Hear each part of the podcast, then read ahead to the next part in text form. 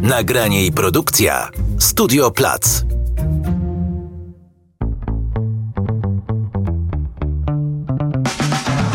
Cześć, tu Krzysiek Grzyman. Słuchasz Zielonego Podcastu, czyli rozmów o przyszłości i klimacie.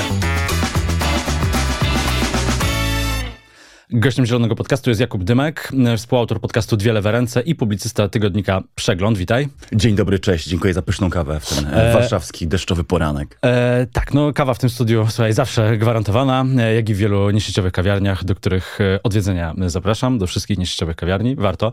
E, no to skoro już sobie tak miło zaczęliśmy tutaj od kawki, to może jakiś taki mocny temacik na początek. Jesteśmy w Polsce po wyborach, e, jeszcze daleko przed wyborami w Stanach, ale też przed wyborami do Parlamentu Europejskiego w przyszłym roku E, wyzwanie klimatyczne przed nami cały czas ogromne.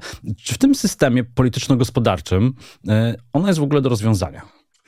To jest trochę pytanie o to, czy wszyscy mogą być piękni, szczęśliwi, a politycy przestać się kłócić. No oczywiście w teorii tak może być, bo mamy zasoby, mamy moce produkcyjne lub zdolność, żeby je wytworzyć, mamy polityczne narzędzia, żeby podobne globalne recepty wprowadzać. Wszystko w teorii istnieje. Pytanie moim zdaniem dotyczy politycznej woli i to politycznej woli po obydwu stronach, to znaczy woli elit politycznych i to jeszcze pamiętajmy, nie tylko w świecie samego Zachodu, ale globalnie, no i woli wyborców, którzy też tak naprawdę mają wiele powodów, żeby przedkładać krótkoterminowe korzyści nad wyrzeczenia w imię przyszłych pożytków, nie? No bo wszyscy w krótkim okresie, to nie jest jakoś specjalnie zaskakujące, chcą sobie jeździć dieslem, jeździć, jeść, przepraszam, mięso, e, korzystać z egzotycznych wakacji i nie przejmować się tym, co może czekać kolejne generacje, a tym bardziej nie chcą ukracać swojej prywatnej konsumpcji. Na przykład w takim kraju jak Polska, gdzie obywatele, gdzie społeczeństwo ma moim zdaniem całkiem uzasadnione przekonanie, że wyrzeczeń to myśmy mieli w ostatnich dekadach naprawdę aż za wiele.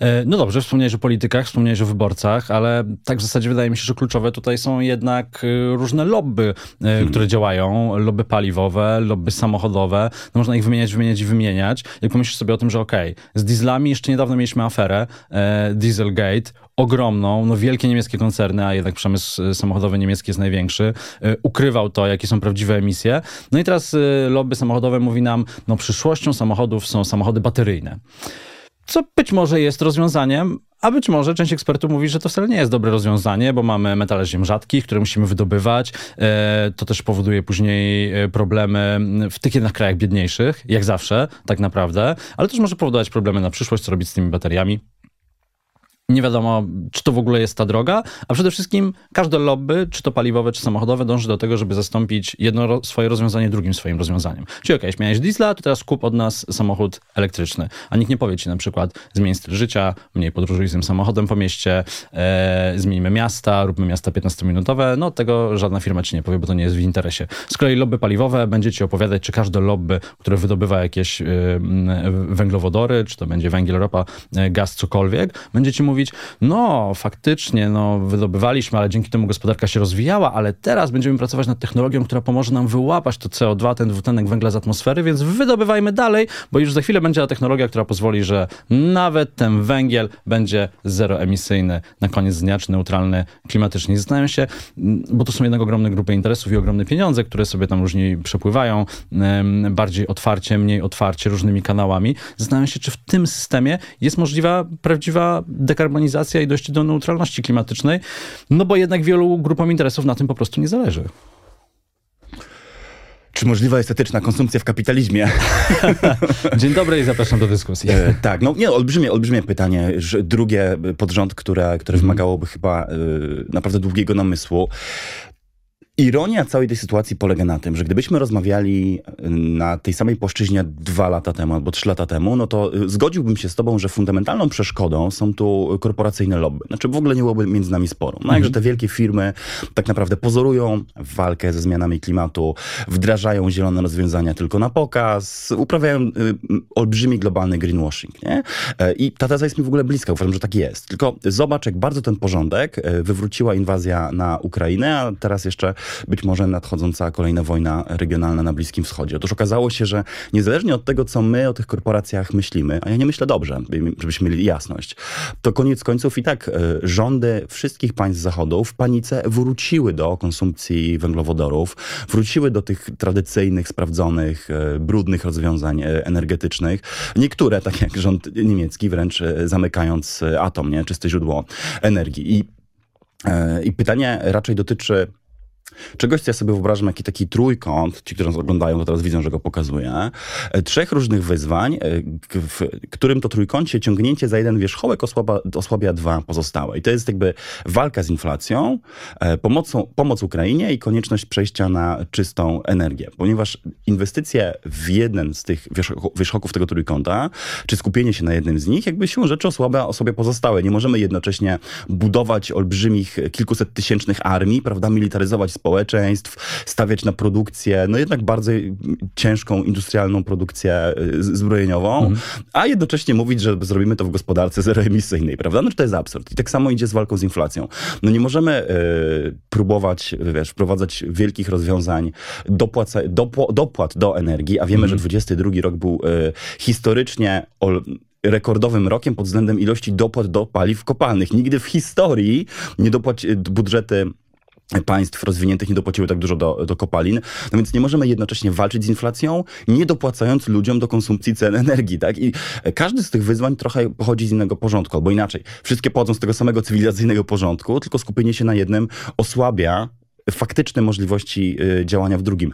I powiesz mi, że uciekłem od tych korporacji trochę. Nie tyle od mhm. nich uciekłem, co zauważyłem, że dzisiaj skupianie się na greenwashingu tych firm, czy na ich lobbyingu, czy na tym, e, jak bardzo one będą opóźniały faktyczną systemową transformację, jest oczywiście wartościowym działaniem, ja się zgadzam, tylko paradygmat zmienił się na innym poziomie. To znaczy teraz wszyscy trochę chcą tego samego, wszyscy znowu chcą powrotu do status quo. Jakby boją się y, dalekosiężnych zmian w stylu życia, y, inwestycji w coś, czego jeszcze nie znamy, czy, czy w ogóle wywrócenia paradygmatu. Znaczy nie, nie można tych trzech rzeczy zrobić jednocześnie, albo przynajmniej rządy y, społeczeństw zachodnich y, się tego na razie obawiają. My zrestartowaliśmy swoje relacje z Arabią Saudyjską. Tak? No, prezydent Biden mówił, że będziemy odcinać autokratów, to mm -hmm. będzie wielka walka między demokracjami a autokracjami. Okazało się, że nie, że w tym kluczowym momencie przywódcy Zachodu stwierdzili, że tych autokracji potrzebujemy i teraz e, Mohammed bin Salman is my best friend. Tak? I świetnie dogadujemy z, z satrapą z Riyadu. No, to jest chociażby taki problem. Nie? Mm -hmm. a,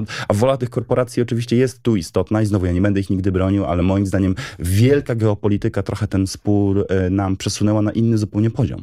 E, a to jest ciekawe, co mówisz, bo e, faktycznie jest tak, że trzeba było szybko szukać gazu y, innego niż y, rosyjskiego, naturalnie, gdy wybuchła y, pełnoskalowa agresja Rosji na Ukrainę, wojna i rzeczywiście wszyscy się zwrócili w kierunku Zatoki Perskiej, no Katar, wiadomo, jesteśmy naj, naj, największymi przyjaciółmi teraz jako Polacy, ale z drugiej strony ja patrzę na to bardziej i myślę, że też wielu zielonych w cudzysłowie ekspertów, czyli tych zajmujących się klimatem, patrzy na to tak, okej, okay, przejściowo tego potrzebujemy, ale być może, a przynajmniej taka była nadzieja, jedyna w tej tragicznej sytuacji, która się wydarzyła w lutym zeszłego roku, gdy wybuchła wojna już ta pełnoskalowa, że może to jednak przyspieszy inne procesy. Zresztą tak samo, być może tak samo naiwnie, gdy wybuchła pandemia w 2020 roku, też wielu ekspertów mówiło, no tak, to jest ten moment na refleksję i na to, żeby przyspieszyć zieloną transformację. I tak samo było po dwóch latach z wojną. Widzę, że się uśmiechasz, bo domyślam się, co mi odpowiesz. Ale dlaczego nie może być tak, że to jednak przyspiesza inne działania transformacyjne, bo pokazuje,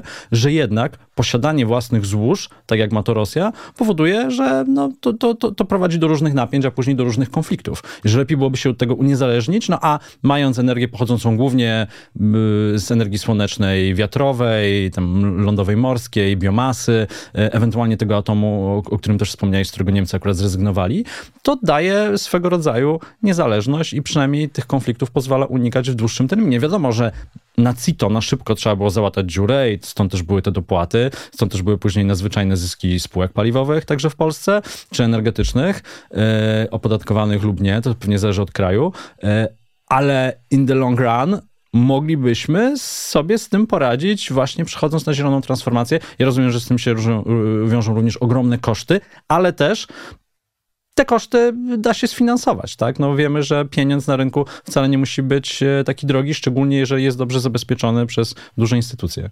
Znaczy, po pierwsze, in the long run, to my to jednak robimy. Mm Spór dotyczył tego, czy inwazja Putina na Ukrainę przyspieszy e, zieloną transformację, czy przyspieszy odchodzenie od e, kopalin. I ja tutaj byłem bardzo sceptyczny, co więcej, mam na to papiery, bo chyba w dosłownie tydzień po 24 lutego opublikowałem w przeglądzie tekst, gdzie pokazywałem, że stanie się coś wręcz przeciwnego, to znaczy, że przeprosimy się z Wenezuelą, Iranem i Arabią Saudyjską. No okazuje się, że w dwóch z trzech przypadków miałem rację. Z Iranem mm się nie przeprosiliśmy z różnych powodów, ale sankcje na Wenezuelę w tym momencie już administracja prezydenta Bidena luzuje. Na to, jak dalece Zachód dzisiaj idzie w sukurs Arabii Saudyjskiej, to w ogóle nie wymaga komentarza. Tak? To znaczy e, de facto, de facto jesteśmy bliżej z Riadem niż kiedykolwiek w przeszłości, dokładnie z tego powodu, bo zobacz też jeszcze jak to działa.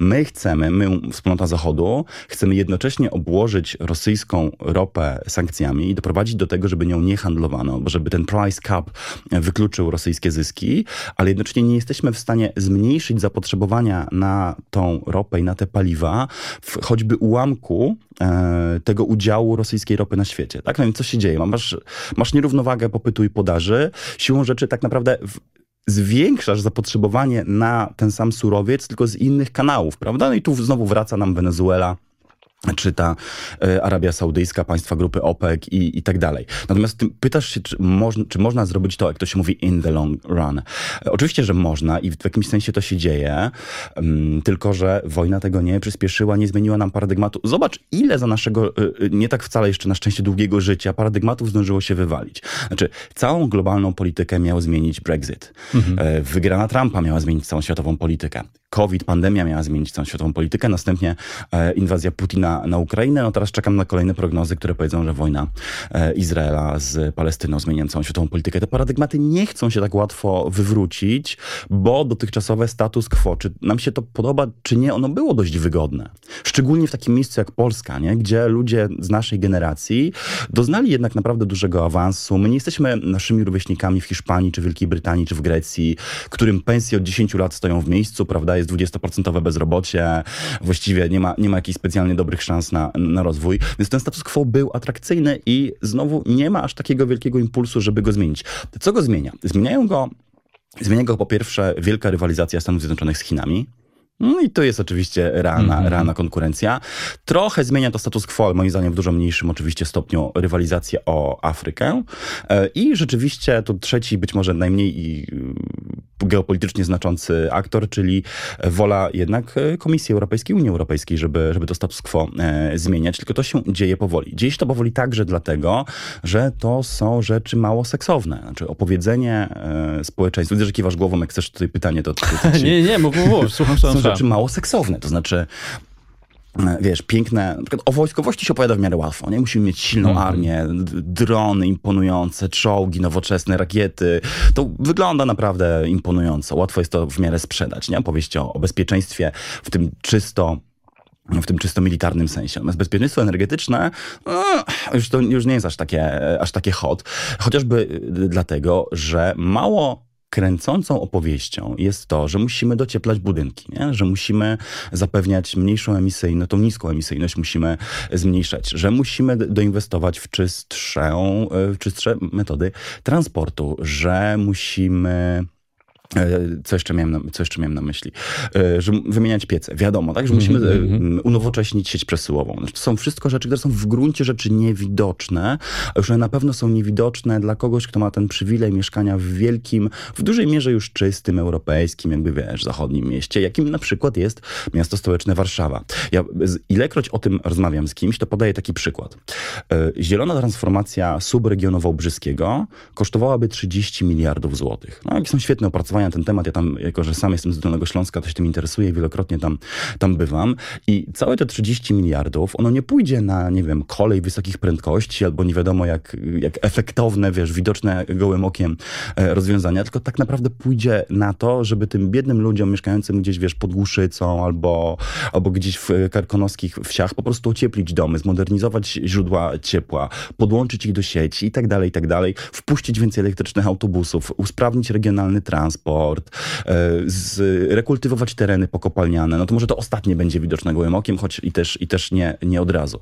To są rzeczy, które, którym trudno nadać aż tak wielki cywilizacyjny priorytet, jak temu na przykład, że o, musimy pokonać Putina, tak? albo musimy zbudować e, właśnie silną armię, albo, albo chociażby nawet to CPK, nie? które też jest widocznym mm -hmm. takim symbolem rozwoju. I dlatego też, moim zdaniem, mm, stąd bierze ten defetyzm, że, że my nic nie robimy, tu się nic nie dzieje, ale stąd też się bierze niezdolność do opowiedzenia tego w sposób, który byłby atrakcyjny.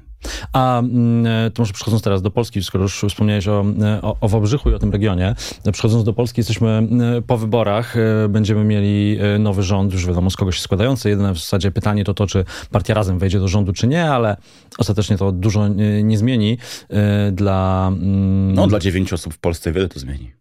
No si siedmiu na pewno. Nie, dwie osoby siedmiu, siedmiu posłów i, i, i posłanek i, i dwójkę. Um, tak, tak, tak. No, ale może to zostawmy na boku. Czy, Ostatecznie to, to by zmieniło tak naprawdę, czy oni by byli w rządzie, czy nie, bo to by zmieniło może trochę politykę, być może też powodowałoby jakieś spory, nie wiadomo, zobaczymy jak to się ułoży.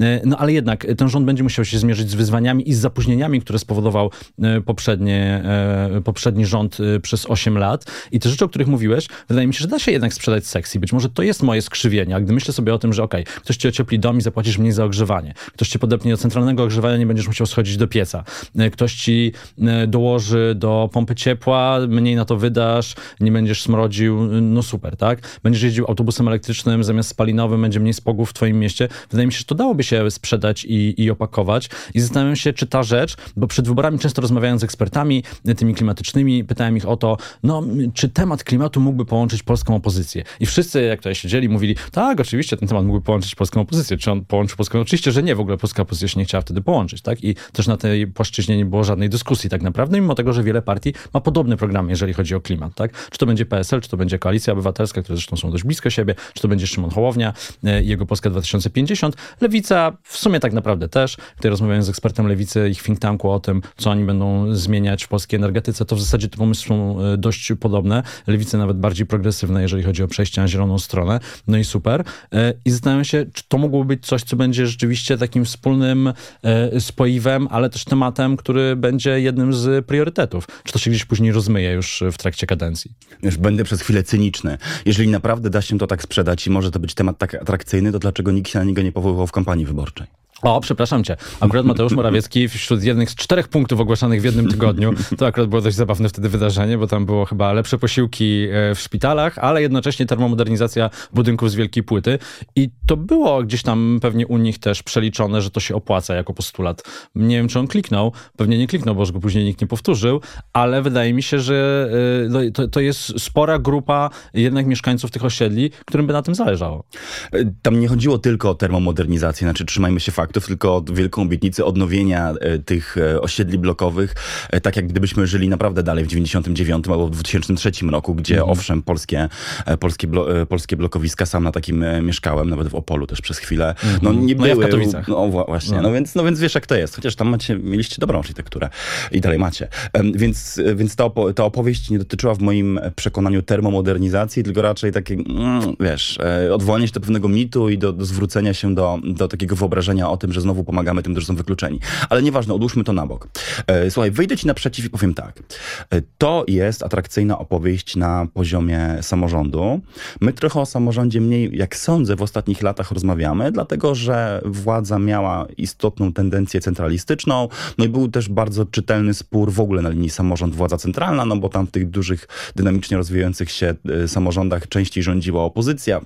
Rząd w Warszawie niespecjalnie się z nimi lubił i było, było to ostre tarcie, był cały spór też o to, czy Polski Ład zabierze tym samorządom pieniądze i nie wiadomo, jaka będzie ich, e, ich przyszłość. Więc tu się z tobą zgadzam. Oczywiście, że to może być atrakcyjna opowieść na poziomie e, samorządów, ale żeby z kolei... Poczekaj, to jeszcze tylko jedną rzecz dorzucę. Biorąc pod uwagę, jaki mamy stan budżetu w Polsce, e, no to fakt, że akurat większość z tych projektów dałoby się sfinansować przynajmniej w jakiejś części z funduszy unijnych, to też jest duży plus. No bo mm, podejrzewam, że dużo większego budżetu w najbliższym czasie nie będzie. Zresztą te wpływy budżetowe w tym roku też chyba nie były jakieś rewelacyjne. Niektórych zresztą nawet nie podawano tuż przed wyborami, jaka jest realizacja... Nie, wpływy były rekordowo niskie do PKB. Wpływy, no, no, no budżetowe podatkowe mierzone jako odsetek No właśnie- no PKB właśnie, były no- najniższe w historii. No właśnie, no właśnie o tym mówię, tak, że wpływy podatkowe w wakacje były na tyle niskie, że co zdaje się GUS ich nawet nie podawał e, tuż przed wyborami, e, po to, żeby e, jakoś tej wizji świetnie rozwijającej się Polskiej Zielonej Wyspy nie niszczyć rządzącym, ale akurat na te projekty da się znaleźć finansowanie zewnętrzne, czyli unijne. Już pomijam samo KPO, które pewnie w dużej części już jest tak naprawdę wydane, albo wiadomo na co można te pieniądze wydać, bo to też jest trochę taka mrzonka, tak, że teraz odblokujemy pieniądze z KPO, one popłyną do Polski, no tak, no ale te projekty już się zaczęły dziać i tak naprawdę już zostało wszystko rozpisane, na co można wydać te projekty, więc te pieniądze oczywiście są ważne, bo pozwolą trochę oddłużyć to, co Polska musiała się zadłużyć, żeby wydać na prefinansowanie tych części tych projektów, no ale w dużej mierze już pewnie e, sobie nie zmienimy kierunku, gdzie mogą płynąć te pieniądze, no ale mamy jeszcze fundusze strukturalne, mamy fundusze na e, regiony właśnie e, pogórnicze i pe- pe- pewnie jeszcze inne fundusze pokowidowe, które tam zostały, więc to są projekty, które dałoby się nawet sfinansować, co w sytuacji trudnej budżetowej, no każdy rząd lubi wydawać też pieniądze i pokazywać, co się do, no, nowego dało zrobić. No więc tu w jakimś sensie przyznajesz mi rację. Tak, to się dzieje tylko in the long run. To się dzieje nie za pomocą całej fundamentalnej zmiany globalnego paradygmatu, tylko to się dzieje na poziomie lokalnym. Dzięki inicjatywom e, właśnie takim jak programy, jak się nazywa KPO fachowo? Renew Europe? Nie. Restart Europe? Nie. Repower EU, no właśnie tam fachowa nazwa KPO jest, jest inna, ale dzięki takim programom jak, jak Europejski Plan Odbudowy e, i inicjatywy, inicjatywy oddolne, także inicjatywy we współpracy różnych podmiotów i różnych sektorów, nie? Górnicy z NGO-sami, lokalne samorządy z są, samorządami sąsiednich państw, nie? To znowu Dolny Śląsk, regiony przygraniczne ze sobą współpracują. To się dzieje dzięki czasami także sektorowi prywatnemu, który wychodzi z jakąś inicjatywą. Tylko to nie spina moim zdaniem to się cały czas nie spina, bo to jest fascynujące, że cały czas ten wątek nam będzie w tej rozmowie wracał. To się nie spina na globalną opowieść, która wywraca cały porządek. Wiesz, lewica też ma z tym problem, bo nie pytałeś się mnie o polityczne tutaj, e, o polityczne implikacje tego braku opowieści, bo prawica, konserwatyści, czy jak nazywa ich Przemysław Sandura, klimatyczni populiści, mają dość spójną opowieść, moim zdaniem, nawet atrakcyjną opowieść. No, są jakieś złe elity, w Davos, w Waszyngtonie, Brukseli, e, w Berlinie, które chcą e, wymusić na was ograniczenie konsumpcji, radykalną zmianę stylu życia i masę wyrzeczeń, no, żeby jakaś klimatyczna agenda została zaspokojona. To jest spójna opowieść, ona jest przekonująca, ona w jakimś sensie, wiesz, rezonuje e, nawet ze mną, nie? Bo ja też mogę mieć jakiś resentyment, że nigdy sobie nie kupię fajnego samochodu, a moi rodzice mogli, nie? I to dla, dlaczego, a dlaczego mnie na to nie będzie stać, nie? Natomiast ta przeciwna strona, moim zdaniem tej spójnej opowieści jeszcze nie ma, a takie próby podejmowane, jak na przykład e, ta przez Arona Bastaniego, autora książki w pełni zautomatyzowany luksusowy komunizm, one są super ciekawe, ale one wciąż pozostają w pewnej, w pewnej niszy. Nie? No, Ja, ja sądzę, że nawet sama lewica trochę traktuje to z przymrużeniem oka, to znaczy nawet sama lewica wie, że chciałaby mieć jakąś super spójną e, opowieść, jak mi to kiedyś, kiedyś ktoś powiedział, lewica nie ma swojego lotu w kosmos. Nie? Znaczy nie ma takiej w- wizji świata, która jest prosta, jednoznaczna i napędza e, to, że w ogóle w tę przyszłość będzie chciała nam się spoglądać z nadzieją, a ta reakcyjna prawica tę opowieść ma. To znaczy jest to opowieść oczywiście bardzo konserwatywna, lecz ultrakonserwatywna. Jest to opowieść o powrocie do amerykańskich, wyidealizowanych, tak naprawdę wyobrażonych amerykańskich lat 50., e, które nigdy też tak nie wyglądały, jak, jak, jak dzisiejsi ich piewcy chcieliby to widzieć. Natomiast ta druga strona tej opowieści nie ma, bo ta e, wizja jest zbyt rozczłonkowana. Znaczy, tu autobusy w Wałbrzychu, tu gazoport w Świnoujściu, tu jakieś ocieplone bloki w Katowicach. To się nie spina, wiesz, w jakąś jedną, w jakąś jedną e, wizję, która by, która by naprawdę za- zachęcała do, e, do, wspólnego działania. Z kolei teraz, jako oczywiście stary dziad, jeszcze uderzę w młodszych, z kolei w pokoleniu najmłodszym y, jest obecna taka ideologia, wiesz, dumeryzmu. Znaczy, jesteśmy straceni, wszystko idzie do piekła, zginiemy, nie ma właściwie, nie ma już nadziei dla nas, nadchodzi katastrofa. I o ile ja rozumiem mm, podstawy do, do tego niepokoju, to to też zwróćmy uwagę, nie jest opowieść, która specjalnie mocno motywuje do działania, prawda? Opowieść pod tytułem Wszyscy zginiemy. No cóż, jeżeli wszyscy zginiemy, to właściwie ochrona naszej dzisiejszej konsumpcji, naszej wygody i naszego stylu życia jest całkiem rozsądnym postulatem, prawda? I tu się uruchamia nam jeszcze kolejna, przepraszam, że tyle wątków w jednej wypowiedzi, bo podział i polityczny, i, i pokoleniowy, i geograficzny, i wiele innych poruszyłem w jednym, w jednym, tylko, w jednym tylko pytaniu,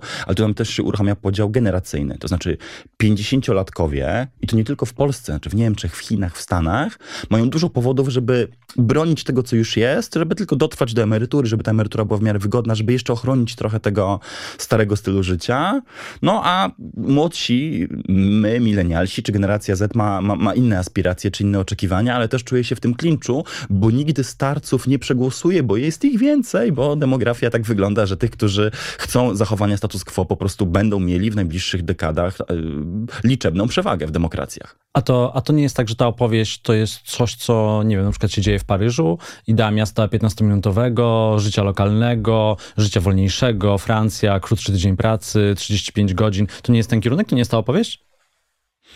No na pewno, ale wiesz, czy czy to jest zdecydowanie za mało? Czy to są takie no nie, no ale, ale wyjdziesz na barykady, bić się o miasto 15-minutowe? W sensie, to jest dobre pytanie, prawda? Bo znowu, mm -hmm. zobacz, opowieść, yy, ja napisałem całą książkę o opowieściach prawicy, nazywa się Nowi Barbarzyńcy.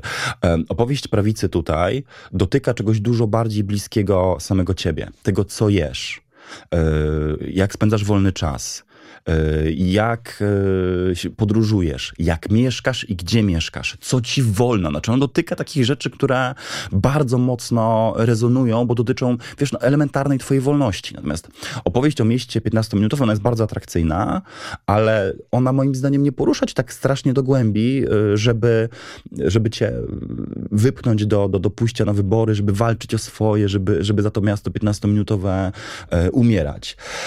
Jeszcze inna rzecz jest trochę taka, że dzisiaj w Polsce Wiesz, my mamy miasta 15-minutowe, nie? To, jest, to, jest, to, to, są setki miast y, w Polsce, w dawnych 49 województwach, które były swoimi regionalnymi ośrodkami y, liczącymi się, które już dzisiaj są zapomniane i, i, i z nich ubywa ludzi, stamtąd jest drenowany e, kapitał, stamtąd uciekają dobre miejsca pracy, przenoszą się do dużych miast, to już jest problem, z którym my musimy walczyć, bo akurat w tamtych miastach jest struktura e, urbanistyczna, e, resztki usług publicznych i, i infrastruktura do tego, żeby żeby taką ideę wdrażać. Tylko mm. tam jest inny problem. Stamtąd po prostu uciekają ludzie. No tak, nie ma tam nie chce mieszkać. Tam się nie chce mieszkać, tak? Więc my nie musimy budować miast 15-minutowych od zera, albo zmieniać, nie wiem, zmieniać... No, z Warszawą będzie, z Wrocławiem będzie trudno. Się wychowałem we Wrocławiu. Z Wrocławiem będzie trudno zmienić w miasto 15-minutowe teraz już, bo to jak, to, jak się rozstrzelała tam deweloperka, to jak tam się rozlały przedmieścia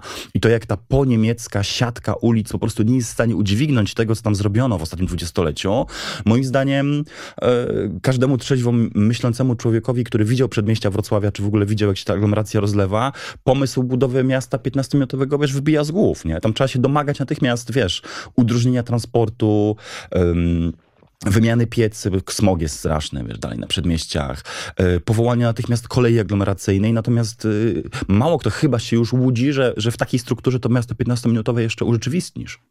E, toż na koniec tylko e, pytając, jak tak sobie patrzysz w przyszłość, e, to które wybory są dla ciebie teraz najważniejsze? Bo wybory do Parlamentu Europejskiego, nie wiem, czy one kiedykolwiek wzbudzały jakieś szczególne emocje. Czasem być może tak, ale to są wybory w Stanach, na które patrzysz, bo ta kadencja... Aha, to na pewno, tak, to na pewno. Myślałem, tak? że zapytasz mnie, czy nasze prezydenckie, ale... A nie, nie, nie, no to dla nas oczywiście ważne, tak, 2025 rok. No ale mamy wybory w Stanach, no i Biden, było nie było, to zupełnie inna polityka niż Trump. Biden pomimo tych trudnych czasów, e, nie będę tutaj jego e, rzecznikiem, e, ale pomimo trudnych czasów, pomimo też dużej inflacji, chociaż niższej niż u nas, pomimo wojny w Ukrainie, w którą jednak Stany Zjednoczone bardzo dużo no, inwestują w stronę ukraińską, to pod płaszczykiem walki z inflacją jednak tą zieloną agendę realizują Stany Zjednoczone teraz i Inflation Reduction Act jest chyba no, taką główną polityką klimatyczną tak naprawdę Stanów Zjednoczonych i największą do tej pory. Szkoda, że mało czasu nam zostało, więc postaram się, postaram się zmieścić tyle, ile, ile mi się uda. E, po pierwsze, prezydent Biden sam e, powiedział to już w przemówieniu, że pomoc zbrojna dla Ukrainy jest tak naprawdę inwestycją w amerykański przemysł zbrojeniowy. Ja że on to powiedział, bo jak ja to mówiłem, to, to wiesz, to brzmiało to jakoś, jakoś podejrzanie, a tu już mamy oficjalny papier na to, że tak jest. I podobnie inwestycja w zieloną transformację jest też inwestycją w amerykański przemysł i w przenoszenie tam miejsc pracy i budowę miejsc w tym przemyśle. Choć pamiętajmy też, że ich nie powstanie aż tak dużo, dużo, e, jak niektórzy myślą, nie wiem, o przemyśle motoryzacyjnym z Detroit z XX wieku, no to mhm. niestety nie będzie to samo.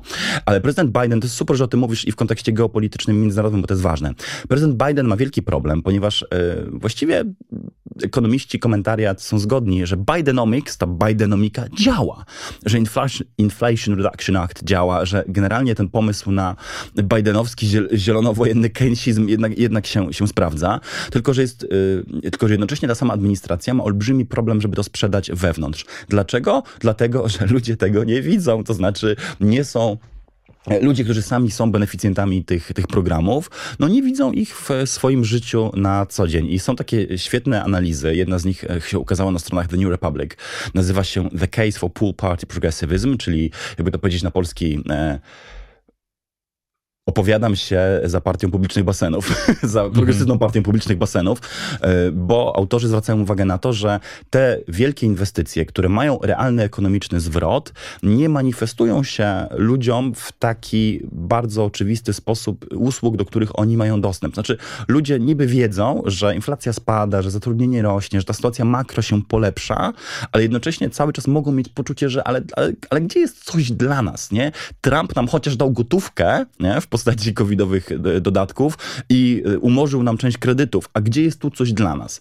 No i autorzy takich analiz podkreślają, że w tym momencie potrzebujemy rzeczywiście jakiegoś powrotu do przeszłości, tylko może do tej przeszłości z czasów New Dealu i wielkiej budowy znowu kolejnych obiektów użyteczności publicznej, transportu, e, szkolnictwa, tego wszystkiego, co służy bezpośrednio ludziom, bo dopóki oni tego nie zobaczą, to nigdy e, same cyfry, liczby i opowieści z porządku makroekonomicznego ich do tego nie przekonają, a musimy, tak idą te analizy, ja jakoś się z nimi zgadzam, musimy zdobyć masowe poparcie także dla takich programów, a nie tylko wprowadzać je odgórnie jako pewną ekspercką receptę na wyzwania współczesności. Ale tak, to działa. Potrzebujemy tylko więcej publicznych basenów, więcej autobusów, więcej dworców, więcej dobrej infrastruktury, tak, która jeszcze będzie towarzyszyła tej zielonej transformacji.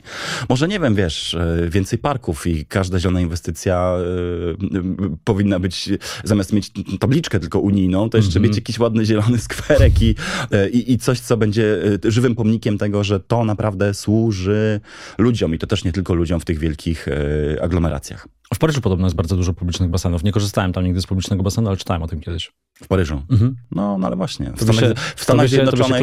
Ale w, w Stanach Zjednoczonych, też jest W Stanach Zjednoczonych myślę zdążyli więcej basenów zamknąć w ostatnim mm. półwieczu niż my kiedykolwiek wbudować. To też jest, y, jest problem. E, ja myślę, że w Polsce jest na to potencjał. Znowu, wiesz, ja jestem taki, ja czasami lubię myśleć takimi starymi socjal, socjalistycznymi, socjaldemokratycznymi kategoriami właśnie z czasów New Dealu, czy, czy tego welfare state lat, lat powojennych, bo to jednak działa. To znaczy, to jednak działa. Porozmawiamy, wiesz, porozmawiamy z pokoleniem naszych babci i dziadków, to oni też ci to powiedzą, że, znaczy, że yy, lubią, jak rzeczy publiczne działają. I tu jest w ogóle też przestrzeń na międzypokoleniowy sojusz, nie? że między tą generacją najmłodszą, która yy, nie chce mieć samochodów, nie, nie chce właściwie yy, tych, tych do, dóbr konsumpcyjnych aż tak bardzo, jak generacja naszych rodziców, ale z pewnością docenia usługi publiczne, które działają i publiczne dobra, które działają. Tylko znowu, w kraju takim jak Polska, który się niebezpiecznie centralizuje i centralizuje się także za czasów rządów Prawa i Sprawiedliwości, przepaść między metropoliami a prowincją się zwiększa, to my nie musimy się zastanawiać, jak bardziej jeszcze usprawnić funkcjonowanie tych rzeczy w Warszawie, bo w Warszawie wiele rzeczy działa naprawdę dobrze. Ja wiem, mm. że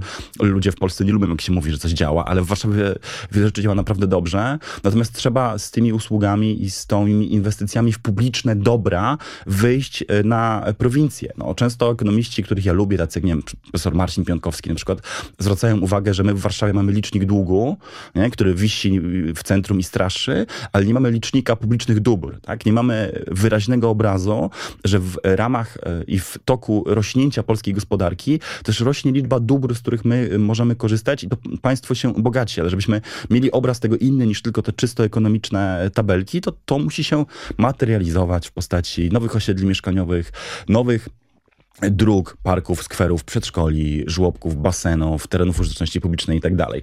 Można śmiać się z, z, z, premiera Tuska, że nic nie zrobił, ale takie orliki to moim zdaniem był kierun- ruch w dobrym kierunku.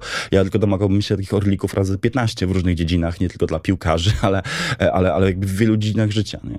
No, mieszkaniówka to jest osobny temat. No. no osobną dyskusję, czy kiedyś się uda w Polsce postawić rzeczywiście dużą ilość mieszkań, e, nie przez deweloperów, tylko mm, przez spółki samorządowo-rządowe. Hmm. No, Słuchaj, jak komuś się uda, to wygra. Jakby e, tak. to, nie, nie wiem, czy pamiętasz, że to już zupełnie kończąc, jak PiS wygrał e, pierwszy raz w wyborach w 2015 roku, czy w zasadzie drugi, ale swoją pierwszą kadencję teraz w 2015 roku wszyscy mówili, że jeżeli program Mieszkanie Plus im się uda, to zacementują polską politykę na wiele lat. No i Mieszkanie Plus im się nie udało. Nie udało, była to spektakularna porażka. No, no, no. Jakub Dymek, współautor podcastu Dwie Lewe Ręce i publicysta tygodnika Przegląd był gościem Zielonego Podcastu. Bardzo Ci dziękuję za rozmowę. Wielkie dzięki, do usłyszenia, do zobaczenia. Dzięki, że słuchasz Zielonego Podcastu. Aby nie przegapić kolejnego odcinka, kliknij subskrybuj. A jeśli podcast Ci się podoba, możesz go ocenić i polecić znajomym. Znajdziesz mnie także na Instagramie, LinkedInie i na Facebooku. Krzysiek Grzyman, do usłyszenia.